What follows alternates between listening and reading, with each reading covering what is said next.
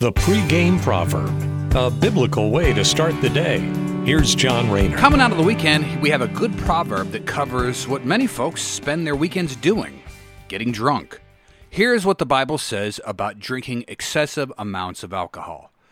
Proverbs chapter 23, verses 29 and 30 tell us Who has woe? Who has sorrow? Who has contentions? Who has complaining? Who has wounds without cause? Who has redness of eyes? Those who linger long over wine, those who go to taste mixed wine.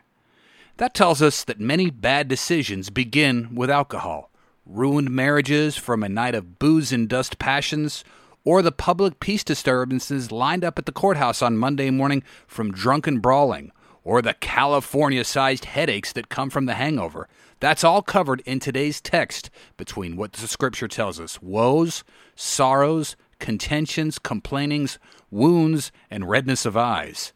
Those consequences belong to the one who drinks to get drunk. So, in this short week, when we're likely going to be tempted to get drunk, today's proverb reminds us why we shouldn't.